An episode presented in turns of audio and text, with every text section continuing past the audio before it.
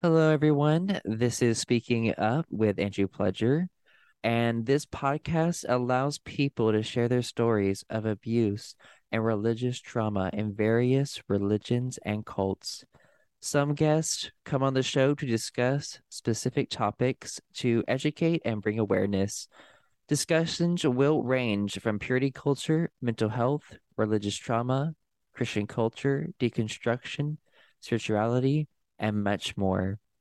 Now, let's get into this episode of Speaking Up with Andrew Pledger.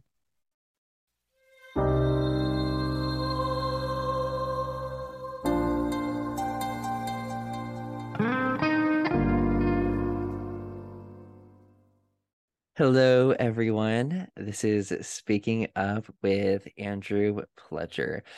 And I am so excited to have Cynane on the show today. She is a nuclear engineer in South Carolina and escaped a special brand of Floridian white Christian nationalism. Her childhood normalized conspiracy theories, but 2020 with COVID and QAnon finally made her realize something was deeply wrong. Now, Cynane is writing a book called Taking Off the Tinfoil Hat to process a deconstruction of her fundamentalist evangelicalism and propagandistic patriotism. From the IBLP cult to Jewish space lasers, she pulled a thread and cracked her faith. How are you doing today, Cynane? Uh, I'm good. Thank you so much for having me on. Of course, I am so, so happy to have you on, and I am so glad you reached out to me to be on the show because I think, you know, your story is so, so important because it digs into uh, conspiratorial thinking and also cultic and religious groups. This is something I have not talked about with anyone on my podcast about. So I am so excited to hear your experiences and your stories on these subjects. Uh, again, thank you so much for having me on. Um, I think more than important, my story is really just like common. Uh, mm. Everybody that I talk yeah. to talks about how they went through something similar. Uh, especially like since 2020. Everybody has a QAnon uncle or a mm-hmm. hydroxychloroquine mm-hmm. mom or uh, you know, it's everywhere. So uh, it's kind of become like the problem of our generation, uh, which is what I'm really trying to just like understand. Mm, yes. And so you grew up in this, this kind of thinking, right? This environment. Yes. So I was raised um, in what I'm calling kind of a fundamentalist evangelical uh, upbringing. Um, there were multiple different spheres of just like white Christian influence. Um, so I went to a private Christian Protestant elementary middle school. Um, so that was one. Um, we attended a Calvary Chapel, uh, which is kind of like a, a, chain church, like the Chipotle of uh, non denominational uh, Christian churches. Um, and then I also attended uh, another church for youth group that was a, Bap- a Southern Baptist church. Um, and in it was a small town, a small town in Florida. So um, all of these spheres of communities kind of overlapped a lot. Like kids I went to school with, I also went to church with. Um, kids who were at my youth group were also, um, you know, going to various churches. So um, there was also this undercurrent of IBLP. And uh, mm-hmm. I know that you've spoken to a couple other people on your podcast about IBLP, and I absolutely yes. love those episodes. Um, but for anybody who doesn't know, essentially IBLP is like an honest to goodness like cult, um, yes. headed by a Reverend Bill Gothard. Um, he was huge in the 80s and 90s, early 2000s. Um, he started a homeschooling program called ATI um, that was one of the really big like Christian homeschooling movements in the 80s, 90s, early 2000s. And um, a lot of people that I knew used ATI, um, but not everybody who used ATI knew its connections to Bill Gothard necessarily. Um, so it was just very like insidiously pervasive. And um, a couple of the families that we were very close to, and my my family was not a part of this but my parents were very controlling over um, Christian versus non-Christian influences. So we were only allowed to be friends with people who were in the church or who were Christians, um, like all the way through like adulthood. Um, so all of these Christian families that we were the only people we were allowed to talk to um, were like more hardcore IBLP. So they all had like six to eight kids. They all named their kids with the same letter, which was like, you know, very Duggar. Um, mm-hmm. yeah. And uh, one of my absolute best friends growing up, we met when we were 12. Um, she, her family used ATI. She was very into IBLP. Um, when I went to undergrad, she went to teach English in Taiwan through an IBLP program. Um, so they were very into that. Um, and it, it really is just a more extreme version of like purity culture. Um, mm. You know, women are second class citizens. We're not encouraged for higher education. Your um, ultimate goal in life is just to find a husband and a church husband. Um, you're only supposed to be educated enough to attract a husband and then to homeschool your own children. Um, if you go to college, it is Bible college to get an MRS degree, which is just to find a Bible husband. And, um, you know, I just did not with that. Mm-hmm. yeah. um, I basically kind of escaped, and I, I, my deconstruction did not start until embarrassingly late with the whole rise of QAnon and COVID. Um, but I can very clearly see that like I did escape all of this because I was too good at math, and uh, my mother was not one of the hardcore like fundamentalist. She had life experience like before she had kids um, and she basically t- she was a firefighter um, w- mm-hmm. in a time when women were not firefighters. Like she had to sue the fire department to get her job back at one point um, just from like sexual discrimination and wow. things. So um, she always told me like you know your looks will fade but your education never will. Um, you know get an education and you know a man can always leave you, never put yourself under the complete power of a man. But at the same time, you know, never date anybody unless it's like for a marriage connection, save yourself for marriage and like still this like very heavy evangelical influence, but not to the same level as a lot of my friends. Um, and I was you know they told me to be good at school so i was and uh, i got to go to a real school because I was too good at math. And so I went to the University of Florida for nuclear engineering. Um, but, you know, growing up in all of that, I say that it was, you know, conspiracy theories were normalized um, because they were. Uh, but I didn't realize that they were conspiracy theories at the time. They were just like what people believed. These were just normal things. So I remember being like a little kid and uh, you know, when Clinton was the president and my parents just absolutely hating him and saying that he was like selling United States secrets to like terror countries and stuff just because he was a Democrat. And um, when got, uh, when Obama became the president, of course, Obama is the Antichrist. There uh, also a lot of racism. It was a very white town. Mm-hmm. Um, so Obama is the Antichrist, and he's secretly a Muslim. And um, when my friend, uh, the one who went to Taiwan, um, Kathy, we'll call her Kathy. Um, she dated a guy at one point who was a born again evangelical. He was a deadbeat and they hated him. Um, but he like was a missionary in the church, uh, basically just because he said that he had like a calling from God to like be a missionary in the church, but like wasn't actually doing any kind of missionary work. He just didn't want to get an mm. actual job.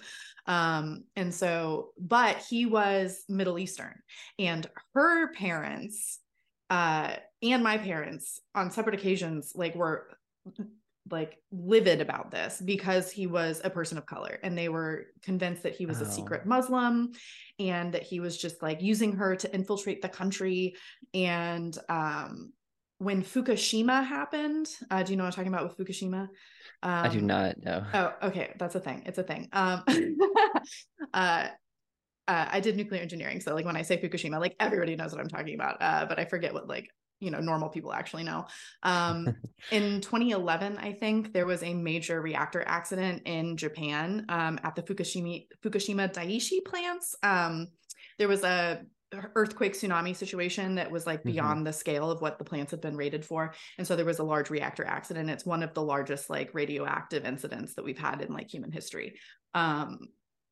and when that happened like i was in school for nuclear engineering and i just remember going home uh this is traumatizing uh i went mm-hmm. home mm-hmm. for like a farm like a just like a weekend and my parents are like old people and mm-hmm. they love to talk to other old people. Like we're in South Florida, it's like mm-hmm. old people party town. And so we go to a farmer's market and they're just like running around uh chatting to randoms. My mother had discovered YouTube and this was like really the beginning of the end for me.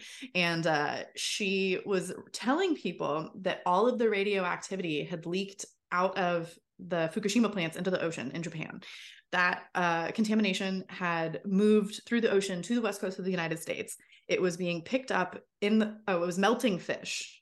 It was being picked up in the, uh, you know, in rain. It was raining across the western coast of the United States all of the grass was now radioactive all of the cows were now radioactive and we were moving into some sort of like nuclear famine in the united states. And i am literally in school for nuclear engineering following her around being like no no no no no no no please stop talking.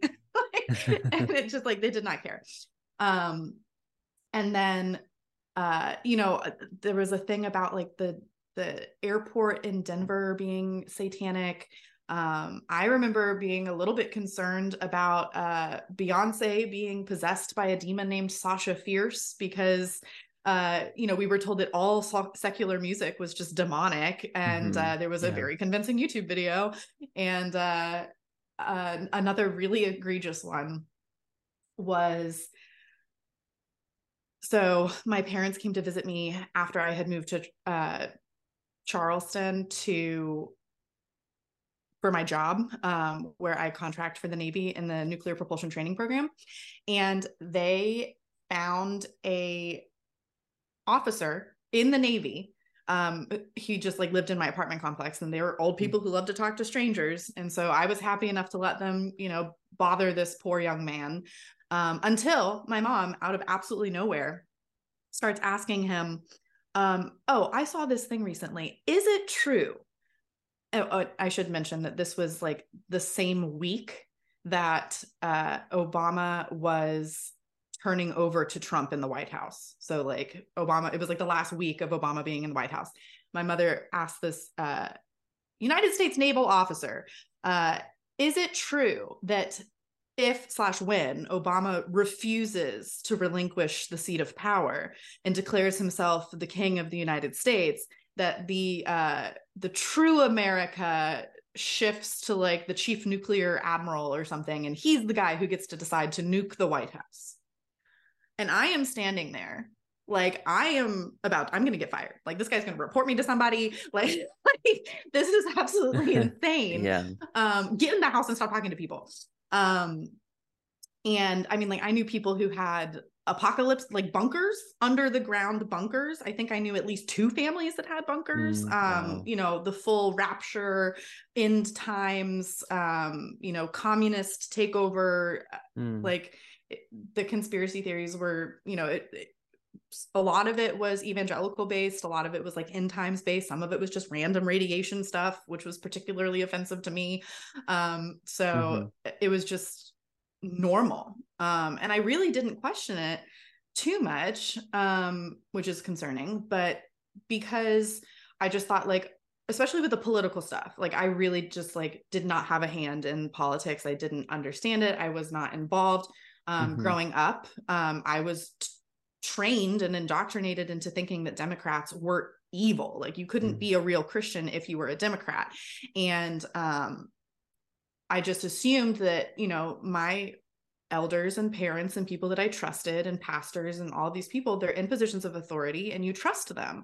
And I just assumed that they knew something that I didn't, you know, because I didn't know about politics. So like they've got a handle on things and they just said, vote for these people and think these things. And at worst, I thought, you know, well, maybe some of the stuff that, especially with like the more obvious conspiracy theories like what's the real harm? You know it's not really they just believe some like crazy stuff. They're old people like what's the real harm? Um and then 2020 happened and then covid happened and qanon cropped up and that's we figured we found out what the harm was. Then we had we had the trump years um and now we're dealing with like this wave of white Christian nationalist fascism. Um, and, you know, I, I realized that I let it sit for too long and that I had to take responsibility to actually figure out what was going on, what I believed, um, and that there is very real and measurable harm done by believing conspiracy theories and just, you know, untruths. So Mm, wow. There's just so much to dig into and that I want to ask. And I'm thinking of like where to start. But yeah, you're doing a great job of explaining your story and your background. So it sounds like kind of like a an identity crisis made you question that of like, oh, what do I believe? Who am I? And so at what age like how old were you when you started to really question and what was like the first like reason or step for that and i know you said it was like qanon and mm-hmm. covid but did you just see i guess the cognitive dissonance in other people that made you question or was it just at that point you're like all right this is actually way too much to accept anymore so it was i mean like literally just like oh, uh-oh. no, no, no. It gets it get, like it gets worse from from that point of the story. So basically, um, in 2020, in the mm-hmm. early 2020, I want to say it was it, was July actually, mm-hmm. um, because it was like the weekend of Fourth of July. Um, and my friend Kathy, uh, the one who had been in Taiwan, uh, my absolute best friend, um, came to visit. Mm-hmm. Um. Mm-hmm she had been planning this for like several months uh, before COVID, and she was driving through from Florida through Charleston to see some family in North Carolina. Um, and you know, I told her I was like, you know, I'm still okay with like you coming and staying with us for like a night or two, like with the pandemic happening and everything. But just understand mm-hmm. that, like, you know, normally when people come to visit us, we're like, oh, we're gonna do the whole sightseeing thing and like a foodie tour. We'll go to breweries and restaurants and like, you know, we're gonna have a Charleston experience. But um, when she came, you know, I told her I was like, you know, you can still stay with us um, but understand that I was considered an essential worker. I was having to go into work um, during the pandemic. So, like, there is a chance that I am, you know, uh, exposed. And we're not going to be able to obviously do the normal, like, fun time Charleston. So she came. And for that weekend, um, that essentially changed the trajectory of my life because she the first thing she said when she got out of the car was, "Oh, um, am I going to need a face mask?" And I was just like, "Yes, obviously." And she was like, "Oh, uh, oh, haha, like that's so funny. This is the first time I've ever worn a face mask." It was July. It was July in the middle of a global pandemic that had been happening since like January, February or something. Mm. So I and she said something like, "Oh, we don't wear face masks in Florida." And I was like, "I'm pretty sure that's not true." Um, and so like she just very obviously like did not take it seriously did not care. Um this was well before the time that vaccines had come out. And um so they just like weren't even an option yet. And uh she spent the entire weekend um basically being like upset that we weren't going to restaurants and stuff like we normally would and um, making fun of us for taking covid seriously. And um her friend Mora, who she had met in Taiwan who was more deeply involved in IBLP, um, who I had uh, met once before, had been on Instagram just posting a bunch of crazy shit. Am I allowed to curse? Oh, please do. Yeah, that's okay, totally okay. fine. Again, I work for the Navy, curse like a sailor. Um, mm-hmm. so yeah, so she just was posting all this like crazy shit, like full blown QAnon, but this was before like people knew what QAnon was. But she was okay. talking about um, like a communist wave that was going to overtake the United States and how um, stuff about like very obsessed with like pedophilia and like child trafficking. And at that time, like, because we didn't know what QAnon was, I was like, how is that remotely connected to COVID? Like, mm-hmm. um, saying that like face masks were child abuse and like sharing all these things that were like very crazy.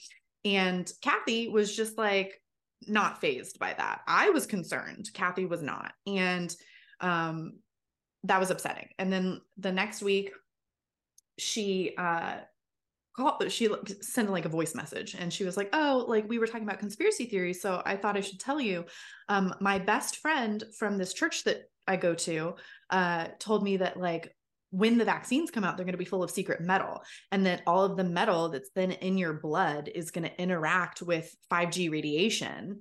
And uh, the government's going to use that to control your mind to either kill you or make you vote for Democrats. She wasn't sure which one. And again, again with the radiation conspiracies like talking to me a nuclear engineer and i was just like I, I literally I, I at first I didn't believe her. I was like, oh no, your friend doesn't actually believe that. That's some like crazy thing on the internet that she read, right? And Kathy was like, no, like she believes this. And I was just like, you need to reconsider all of your life choices for tolerating the existence of these people, let alone being friends with them. And if anybody that you know other than me says the word radiation to you, you need to slap them and walk away. And then I said something to the effect of calling her friend a smooth brain. And this bitch had the audacity to be offended by that. And I was like, you don't get to tell me that 5G radiation is going to control my mind and then have not me have me not react with violence. Like we have met. And uh so like Kathy just like did not see a problem mm-hmm. with any mm-hmm. of this, was upset that I thought her friend was crazy. And at that point, I knew something was deeply, deeply wrong because like Kathy was my age. Um, she was young. Um, she wasn't one of our like, you know, Florida boomer parents with their conspiracy theories and stuff. Like this was not normal. And the fact that they were con- Maura and Kathy were both connecting all of this crazy 5G radiation um conspiracy theories to Christianity and like somehow connecting that to Jesus. And at this point, I was still very deeply still a Christian and an evangelical. It felt super blasphemous or disrespectful or something. And I had that conversation with her and I was like, you're you you're being a crazy bitch and it's a bad witness to like non-believers yeah. like if i i am a believer and i wouldn't i don't want anything to do with you so what do you think like you know the people you're trying to witness to think about you. And she just like would not engage in a conversation. Mm. um fast forward um literally the weekend after that my now husband proposed to me. Um so then we were planning a wedding and i asked I immediately asked all my bridesmaids to be in my wedding because it was like one of the things i was most excited about was to see all of my friends again. Um and every single one of the bridesmaids who was from my hometown was an anti-vaxxer. Obviously, Kathy was an anti-vaxxer, but I had two other bridesmaids who I had a conversation with one of them, and she was like, I saw a video that said Oprah Winfrey was a pedophile. And I was just like, send me the video. And she sent me the video, and I was like, Oprah Winfrey is not a pedophile, uh, at least not from this video. And uh, she also said, like, oh, uh, you know, she, she was open to the idea of getting the vaccine and then she talked to her husband um, and she was like oh no we're not going to get the vaccine because uh, my husband said that he works with a guy named like toby or garth or something and uh, he got an arm tumor from the from the vaccine. And i was like i don't think that garth got an arm tumor but okay. Um, and then my the other bridesmaid she was she's always been the most receptive and the most willing to have a conversation which i deeply deeply appreciate um, but she told me and this is another one of like the most egregious things that her aunt who was a woman that i have known from early childhood like these are people in my closest inner circle of you know community and then also just like people in the more uh, peripheral. Um so this my bridesmaid's aunt literally had gone deep down the qanon rabbit hole had like would lock herself in a room with her computer and just like not be seen for, by her family for days and had told my bridesmaid uh, Stephanie that all of the hurricanes that hit Florida in 2020 and it's it's fucking it's Florida okay like we get a lot of hurricanes it's just it's mm-hmm. what it mm-hmm. um, all the hurricanes that hit Florida in 2020 were man-made by Jewish space lasers Jewish space lasers with the intent of sinking the state of Florida because DeSantis had given them too much freedom I could not. I literally still cannot. Uh, like, like, what do you do with that information? Like, this is a person that I have met in my real life who is talking Mhm. about Jewish space lasers. Like, I'm not okay. And um, you know, at least Stephanie was just like, oh yeah, like uh she's she's she's way off the deep end. Like, you know, Stephanie recognized that obviously that was not true, but she Mhm. still wouldn't get the vaccine. And I was like, how do you not see the connection? And um, you know, when we we went- when we went to actually have the wedding, um my dad has one lung and is a cancer survivor Oh, wow. and is over 65 years old. So he is quite literally the definition of high risk. Yeah. Um, and my mom, my dad, and my brother, who all still live together, refused to get the vaccine. And they refused to social distance and they refused to wear face masks. My dad was exposed at one point um, and did not get it. But uh, our old our neighbor, um, old man Greg, uh, got in the car with my dad having symptoms Uh, having taken a test and it was back when the test took like a day to get the results back for. Um, he mhm. was waiting on the results of his test knew that he had symptoms got in the car with my dad without a face mask and like then tells my dad like oh yeah like i'm kind of sick and also i'm waiting on my covid results. Um my dad did not get sick but i was literally ready to go down to florida and like beat the ass out of some old man named greg. Mhm. um Yeah. like i still might. And um so like they just, but even after that my family refused to take it seriously. And i told my parents um because we were religiously tracking like covid numbers and the the pandemic and everything um because of our wedding. And we were ne- we were never sure if we could have a wedding. Um and we got super super lucky because we happened to time it at like the lowest point of delta before omicron had taken over Mhm. um, so the case numbers were dropping. At the time the vaccine was out, and at the time it was thought to be like 96, 98% effective or something. The wedding was all outdoors.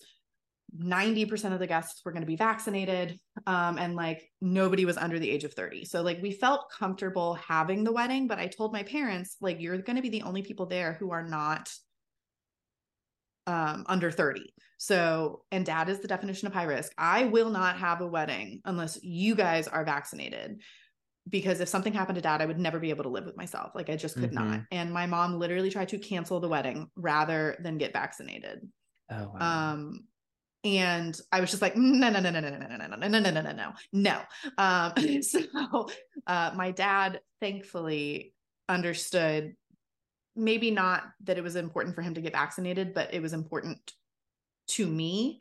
Um and so he spent 3 days talking her into getting vaccinated and we did actually get to have the wedding. Um but you can imagine the the drama that went into that and like the screaming matches and me being called a bridezilla and a control freak. And um at one point my mom tried to have the wedding in the Miami Trump Tower um I just like blocked I blacked that fact out of my mind for like months.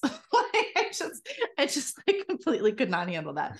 Um and for my bridal shower um I went home to Florida for my bridal shower and great aunt and uncle are um we're not going to come to the actual wedding because they are a hundred billion years old and they don't travel well um and also it was during the pandemic um my uncle has an autoimmune disease and his doctor had recommended that he get the vaccine but because of the autoimmune disease like there was no guarantee that it would actually be very effective um, and so my aunt just kind of does whatever my uncle does. So she was also not vaccinated, but she wanted to come to the bridal shower. And again, at the time, we thought the vaccines were like 99% effective. So I told my mom that I thought, you know, I, I said I thought that that would be okay as long as everybody who was not vaccinated got tested for COVID, just because my great aunt was going to be there. Um, and I just again would never be able to live with myself. I know that like the the chance of something bad happening was low, but like just just in case. And I thought that you know I wasn't like demanding people get vaccinated. I just asked that they get tested because my very elderly aunt was going to be present. Um, and people threw fit.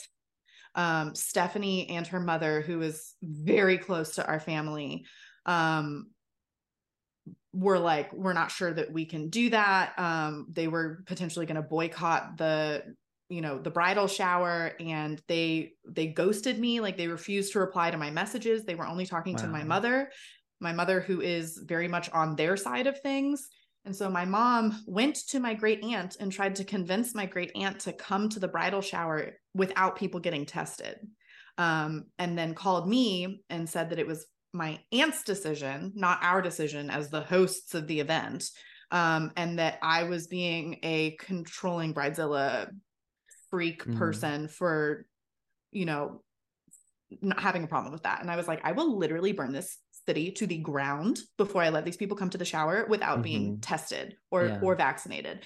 Um, I was like, if they don't want to get tested, like that's fine. Like I have no fine that they can just not come. Like that's mm-hmm. I I understand. I'm not being like I'm not like have any great animosity towards them um but they're not going to show up mm-hmm. and uh it didn't go again it didn't go over well um they did end up getting tested um, and the bridal shower is fine but i show up for the bridal shower it's my bridal shower and everybody's like oh are you excited? Like are you so happy? And i was just like i'm literally just trying to survive. Please stop talking to me.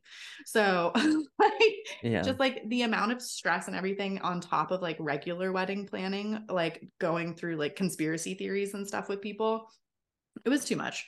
And um it kind of got to the point of just having to push to the end. We just have to get through the wedding. We just have to get through the wedding. And I was learning while this was happening. Like I was trying to educate myself on QAnon and conspiracy theories and COVID and all of this stuff, like while trying to plan the wedding and everything. And I kept trying to just like not overreact. You know, maybe you just don't understand the situation. Maybe things aren't as bad as you think it is. Like, don't destroy relationships like just get through the wedding um i did completely uninvite kathy from the wedding. I was like do not show up. Okay. Um but like everybody else. Mm-hmm. i was just mm-hmm. like you know just get through the wedding. And then like after the wedding it hit me. And so the at christmas uh in december of 21 um it had been like a month or two after the wedding we were with my husband's family, who are all normal and pleasant and intelligent and wonderful, and don't know that I'm a complete nutcase, um, or they might now. But um, I got t- two text messages, uh, one from a friend from undergrad and one from just like this random guy at work. And they were both like, they knew that I knew what QAnon was. And they were just like, help. My dad, it, almost verbatim, the same exact text message. These people do not know each other.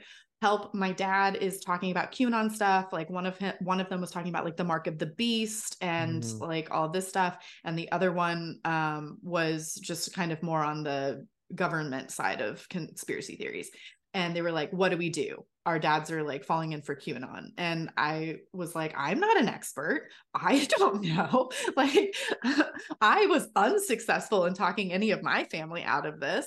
Um, but it hit me that, like, it just felt very unfair that people that I knew, that I loved and respected, were having to deal with the same sort of just horror that I had been dealing with for the last like two years at this point. Um, and that was it felt like almost a physical snap, like a snap mm, yeah. um, of me kind of severing internally from all of those relationships. And it wasn't like just my mom or just my dad or just my aunt or my brother or whoever. It was every single person in my life. Um, my brother at one point had told me that we should just let the weak die. Um, and I was like, no. Um, so literally everybody, I kind of just severed from that. It was kind of a freeing moment, but also that was exactly when I was like, if good Christian people can be so wrong about Jewish space lasers and microchips and 5G radiation and stuff that is so obviously conspiracy theories, what else can they be wrong about? And it turns out everything, literally everything. Uh, so, um, so starting then um I was like, okay, I'm gonna all I knew every I knew a lot about QAnon by that point. I was like, look, I will just write it all down. I will write an essay to my family and being like, this is what QAnon is. And please stop talking about the mark of the beast. Um because the I, I had to do this for like, you know, like 10 15 20 people it, it, was not like it was very difficult to have that a very deep intensive conversations over and over and over again with that it was like a inverse intervention. You know, normally mm-hmm. you get mm-hmm. like everybody together to like talk one person out of uh, something. It was the opposite of that though, because it was just me with literally everybody that I knew. So I was like, I'll write it all down and then I could just give it to everybody.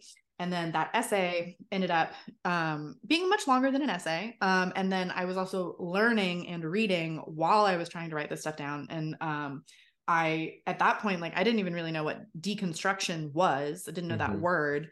Um, and I you know, it's kind of funny because like a lot of it was like TikTok, something as stupid as TikTok um, and Instagram and like these social media platforms. It started with a couple book recommendations and then like from one book to another book to another book and then like one Instagram account to another Instagram account. And then like uh, I was able to put language to it. I was able to like call it deconstruction.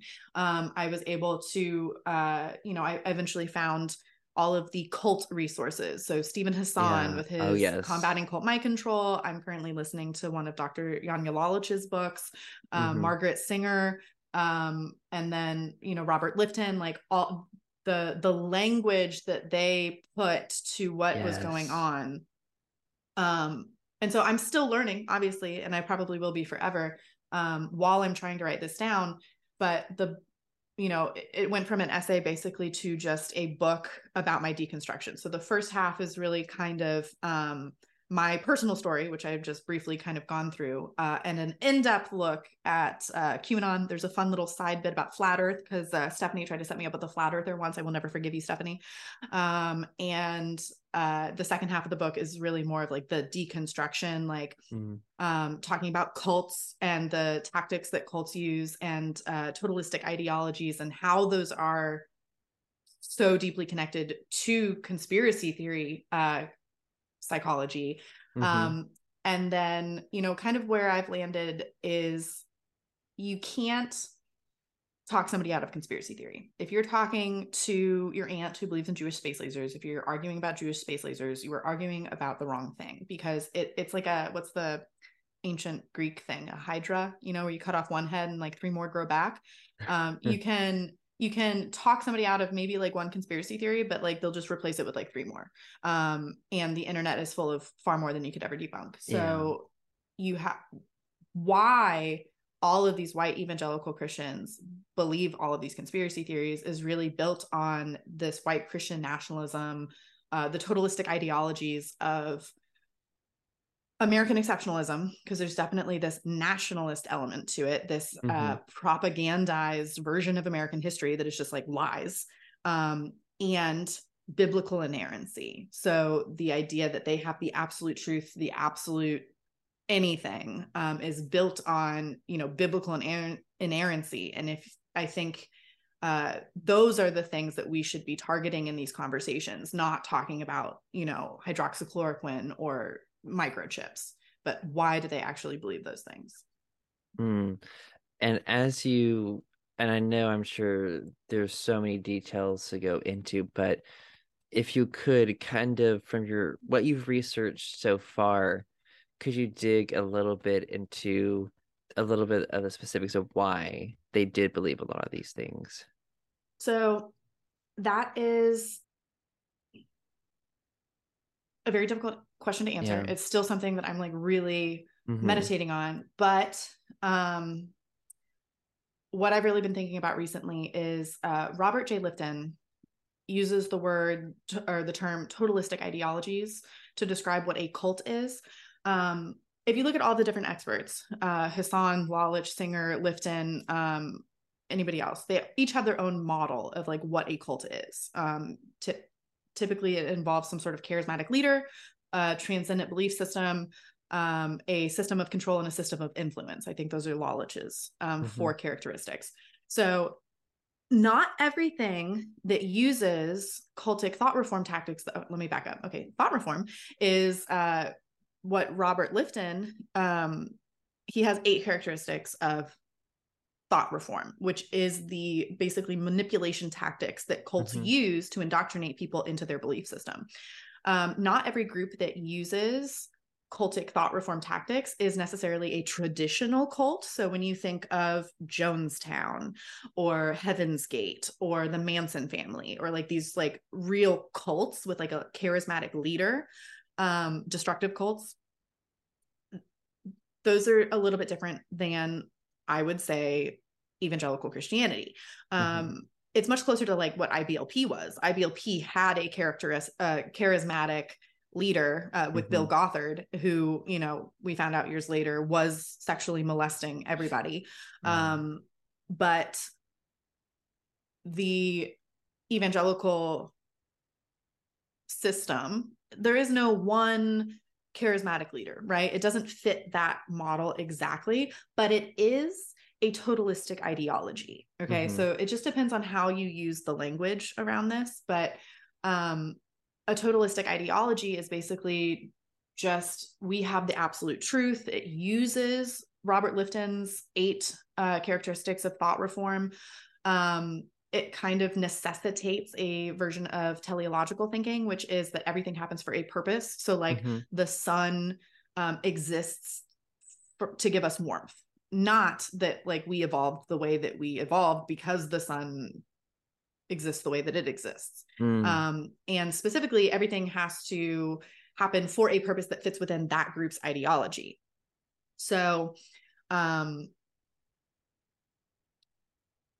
it basically creates a they also use like in group out group psychology yes. they establish this like in group out group um, which uh, is extremely powerful social manipulation um, it completely shuts down empathy because then you can say somebody who's outside of the group is a non-person or is satanic or is demonic or whatever it is yeah. um, you can say that like they are less than. Mm. Um, and it completely shuts down critical thinking um, because it creates what um, Lalich called bounded choice. And the mm-hmm. Lifton term for that is personal closure. So if you have the absolute truth and you know everything that is right and wrong, and you've dichotomized every issue into black and white thinking, um, you have a closed system of thought where everything has to fall in line with the totalistic ideology's doctrine. And so you produce these bounded choices. And so, why did Trump lose the 2020 election? Um, suddenly becomes well, either white evangelical Christians were not strong or righteous enough to, you know, have the right president and God abandoned us, or um, there was some sort of like evil satanic tampering. Um, those are the only choices that are available within mm. this totalistic, totalistic ideology. The idea that the majority of Americans don't want to live in a homophobic, misogynistic, uh, fascist theocracy is not an option. Like that is not never anything that is considered or is on the table. It's not a bounded yeah. choice. So, um, what uh, who was it? Sir Arthur Conan Doyle said, um, when you've eliminated all of the impossible options, whatever is left, however improbable, must be the truth. But when you're in a totalistic ideology with these bounded choices, um, it convinces you that anything outside of that group's doctrine is the impossible. And mm. so, whatever you're left with, however improbable, and now we're talking about Jewish space lasers and microchips and the mark of the beast, must be the truth. Um, so it completely warps your perception of reality. And that's what conspiracy theories are. They're just an explanation of phenomenon and events from within a totalistic ideology. Um, so if you look at it from the language and the lens of like how cults operate, conspiracy theories suddenly make a lot more sense. Mm-hmm. And not mm-hmm. everybody who believes in QAnon or all of these conspiracy theories is necessarily a white evangelical. Um, but the United States is a Christian hegemony, meaning that just culturally, Christian Christianity, Christian faith, Christian language just completely permeates the culture. Um, mm-hmm. You know, people celebrate Christmas who are not Christians at all. Yeah. Um, the immigration policy for the United States, going back since the founding of the country, um, was based on white and Christian. So you had to prove that you were either a white person or a Christian person. Um, so like just so deeply ingrained in ways that we can't even comprehend this is uh you know culturally a christian hegemony.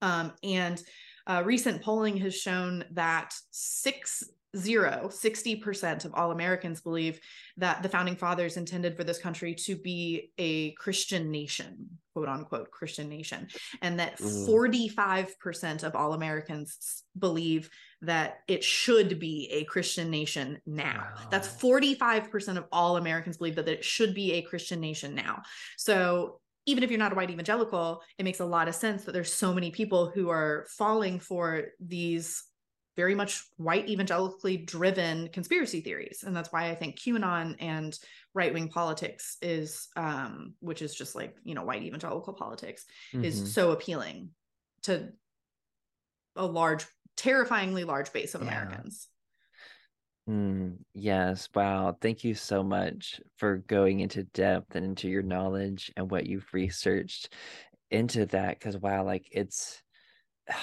like, mm, because like it just makes me think of like the results of this lack of critical thinking and wanting and really seeing a lot in this area a lot of confirmation bias. Oh here's something oh here's a conspiracy theory that confirms what i already believe internally mm-hmm. like in a general sense. So let me okay well because that aligns with my ideology well then that must be true.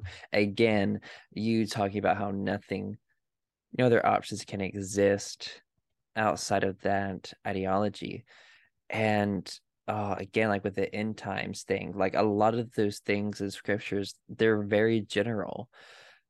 There's no specific it doesn't say in scripture oh this specific thing is going to happen. It's general so people can apply and make like i've heard so many like growing up in fundamentalist christianity i heard a lot of people say oh this country is going to do this and oh, this represents this country in the Bible, but it doesn't say that in the Bible. It's just general. Like no one people no one can people can read whatever they want mm. into the text if they're yes. you know basically that warped um i mm-hmm. was also raised like my mom definitely sat me down at one point and said that like jesus is coming back in her lifetime because she read one bible verse that said something about a dove and that like because Israel had been reestablished as a as a country like it, her generation was the generation and I was like I'm mm. pretty sure every generation like ever has been saying that like mm-hmm. since Jesus left the first time so um yeah and it, it it you know it comes back down to so I like to think about it as kind of like building blocks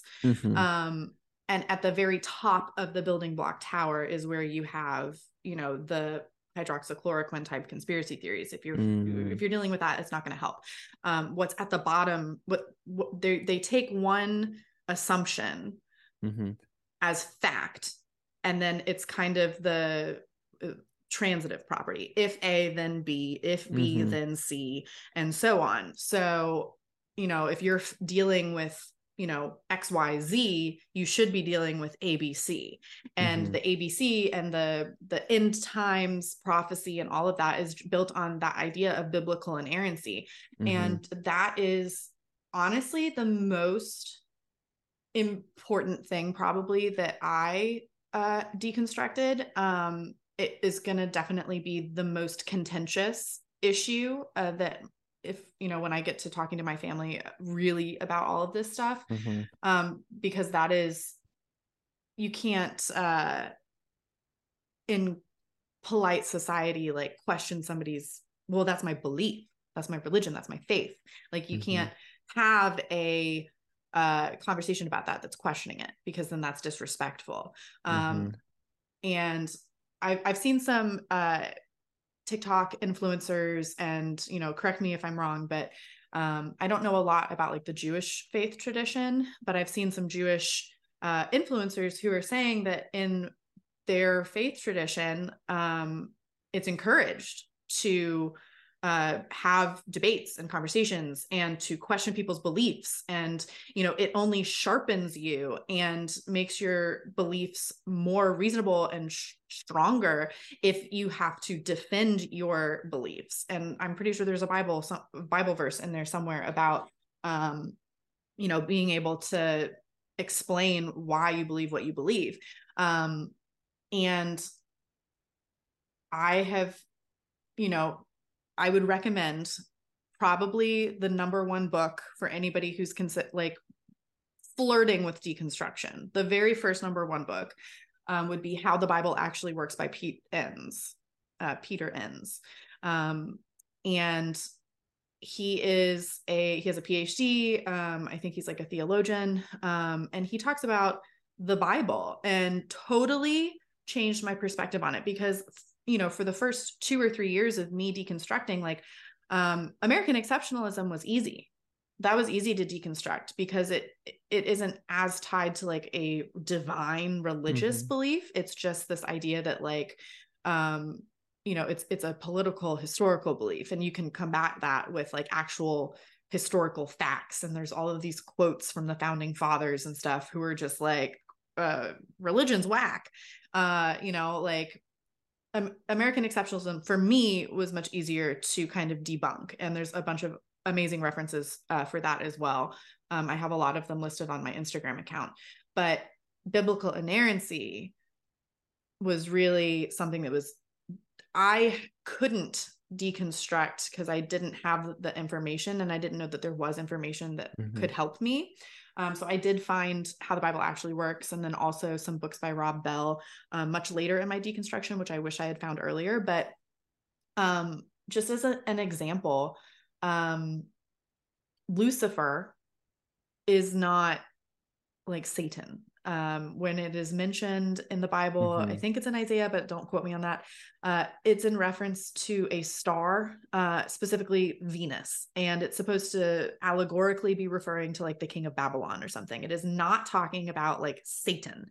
And then also, um, when you're talking about hell in the New Testament. There's three different words used for hell in the New Testament. They all have different cultural and historical meanings um, and it is by absolutely no means cut and dry um, what each of them means. The whole script of satan versus god and us you know jesus's penal substitutionary atonement jesus sacrificing himself as a as an offering for our souls or whatever um you really have to read it into the bible. It's not it's not cut and dried. There is no sinner's prayer in the New Testament. We do all of these things and we believe all of these things when it is not nearly as obvious if you haven't been indoctrinated in it since childhood. Mm-hmm. Um, so there is room for debate, there is room for discussion, and um, it it's going to be a lot harder for you to believe that Hillary Clinton is eating babies uh, if you can't say that Democrats are satanic because Satan isn't what you thought it was. So mm-hmm. you have to attack the core of the beliefs before dealing with like the crazy QAnon shit. Mm. Mm. Yes, yes. Thank you so much. Yeah, that is so important. And I think another thing is, you know, people even digging at that foundation, oof, people get they can get so defensive. So I think advice that I've heard from other people is asking that friend or that relative what makes you want to believe these things? Like again the foundation you said these things in the bible. So there's something that wants to make them believe those things in the bible to begin with. So what in their life is making them more extreme about that? Getting i guess more into the psychology of that foundation and again like i don't know if they'll even open up about that or even if they're aware of that themselves either no um you know i think that a lot of it is not conscious thought mm-hmm. um because you know i i was like that like i went mm-hmm. through it and